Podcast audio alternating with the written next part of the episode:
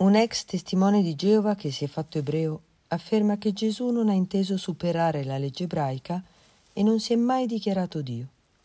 Quesito. Egregio padre Angelo Bellon, in dialogo con un ex testimone di Geova che si è fatto ebreo, ecco due sue affermazioni sulle quali si è poi sviluppata la nostra discussione. La prima. Gesù appare come una persona totalmente all'interno del giudaismo non ha né superato né infranto la legge biblica, né abolito precetti fondamentali. Non ha violato il sabato, ma solo compiuto azioni benefiche e legittime anche di sabato. Non ha infranto le leggi alimentari del Levitico, né la concezione della purità biblica, ma soltanto spostato l'accento sulla giustizia, sulla convivialità. Non ha pensato di abolire i sacrifici del Tempio di Gerusalemme, ma anzi ha invitato a eseguirli con maggiore partecipazione morale e spirituale. Non ha pensato di sostituire il Tempio di Gerusalemme con se stesso, ma sognava un regno di Dio in una terra di Israele rinnovata. La seconda. Gesù era un uomo e non Dio. Gesù era un ebreo, non un cristiano. Grazie infinite, Vieri. Risposta del sacerdote. Caro Vieri, dalla tua lunga discussione con l'ex testimone di Geova che si è fatto ebreo, ho estrapolato due affermazioni sulle quali desidero soffermarmi. La prima. Il tuo interlocutore dice che Gesù è stato un ebreo perfetto e non ha voluto ribaltare la legge ebraica, ma l'ha portata a compimento. La seconda riguarda la divinità di Gesù Cristo. Poiché il tuo interlocutore fa le sue affermazioni stando al Vangelo, il nostro comune punto di riferimento deve essere il Vangelo. Gesù, nel suo primo grande discorso, quello della montagna, dice chiaramente Non crediate che io sia venuto ad abolire la legge o i profeti. Non sono venuto ad abolire, ma a dare pieno compimento. Confronta Matteo 5,17. Gesù pertanto non abolisce l'Antico Testamento, che conserva tutto il suo significato, che è quello di parlare di Cristo e di portare a Cristo. Dice infatti, se infatti credeste a Mosè, credereste anche a me, perché egli ha scritto di me. Confronta Giovanni 6,46. Ed è proprio in riferimento a questo che purifica la concezione tutta esteriore di giustizia che qui è sinonimo di santità, dicendo Se la vostra giustizia non supererà quella degli scribi e dei farisei, non entrerete nel regno dei cieli. Vedi Matteo 5:20. Tuttavia va riconosciuto che con il suo ripetuto scandire avete inteso che fu detto, ma io vi dico, intende superare la legge del taglione occhio per occhio, dente per dente, mano per mano, piede per piede, bruciatura per bruciatura, ferita per ferita, livido per livido, confronta Esodo 21, 24, 25, per sostituirla con la legge della carità.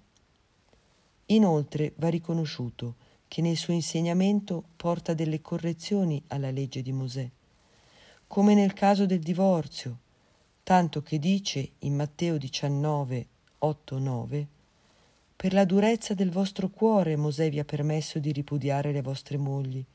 All'inizio però non fu così. Ma io vi dico, chiunque ripudia la propria moglie, se non in caso di unione illegittima, e ne sposa un'altra, commette adulterio. La stessa cosa si può dire anche per il giuramento, poiché si legge Avete anche inteso che fu detto agli antichi, non giurerai il falso, ma adempirai verso il Signore i tuoi giuramenti. Ma io vi dico, non giurate affatto, né per il cielo, perché è il trono di Dio, né per la terra, perché è lo sgabello dei suoi piedi, né per Gerusalemme, perché è la città del grande Re. Non giurare neppure per la tua testa, perché non ha il potere di rendere bianco o nero un solo capello. Sia invece il vostro parlare sì, sì, no, no. Il di più viene dal maligno. Confronta Matteo capitolo 5 versetti da 33 a 37. Circa il precetto che molti ebrei consideravano il più grande, quello di recarsi a Gerusalemme per il culto pasquale, va detto che Gesù l'ha osservato sempre, anche nel periodo della cosiddetta vita nascosta, perché il Vangelo proferisce che i suoi genitori erano soliti andare a Gerusalemme per la Pasqua. Confronta Luca 2,41. Tuttavia Gesù relativizza questo precetto affermando che è più importante l'amore di Dio e del prossimo. Così in Marco 12, versetti da 28 a 34. Inoltre, conversando con la Samaritana, Gesù annuncia che è finito il tempo di andare a Gerusalemme, perché il culto che il Padre gradisce è quello in spirito e verità. Credimi, donna, viene l'ora in cui né su questo monte né a Gerusalemme adorerete il Padre ma viene l'ora, ed è questa, in cui i veri adoratori adoreranno il Padre in spirito e verità. Così infatti il Padre vuole che siano quelli che lo adorano. Dio è spirito e quelli che lo adorano devono adorare in spirito e verità. Confronta Giovanni capitolo 4, versetti 21 e 23-24. Pertanto, circa la prima domanda, Gesù era un ebreo, ma non si è fermato all'ebraismo. Ha iniziato qualcosa di nuovo. Venendo al secondo punto, circa la sua divinità, Gesù non ha detto esplicitamente io sono Dio, adoratemi come tale.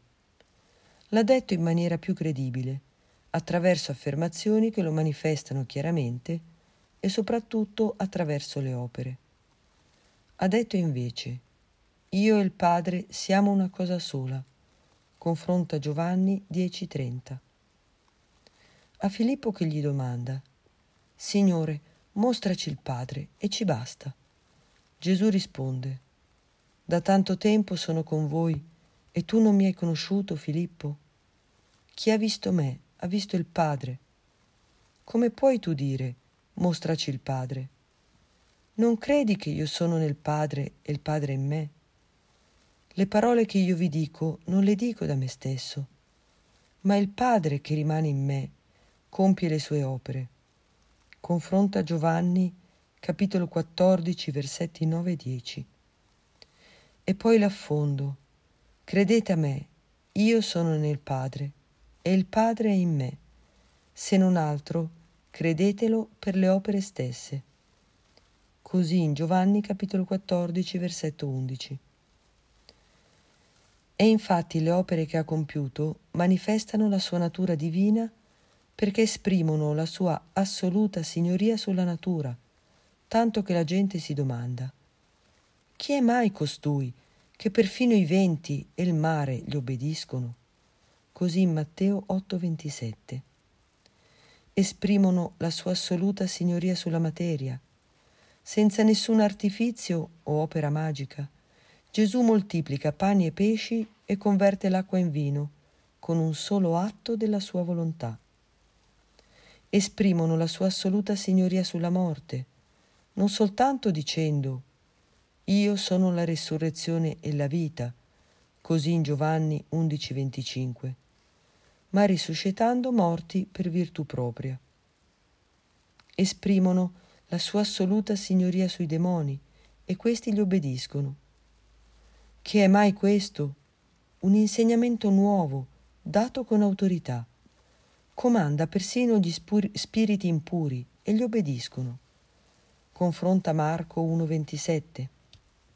Soprattutto lo esprime con la sua risurrezione, perché nessuno è mai risorto da se stesso ed è risorto per una vita nella quale la morte non ha più alcun potere.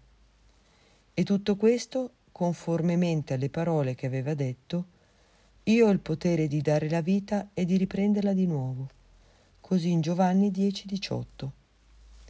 Con l'augurio che tu riesca a persuadere il tuo interlocutore a comprendere il Vangelo in maniera più vera, assicuro la mia preghiera per te e per lui, e ambedue vi benedico.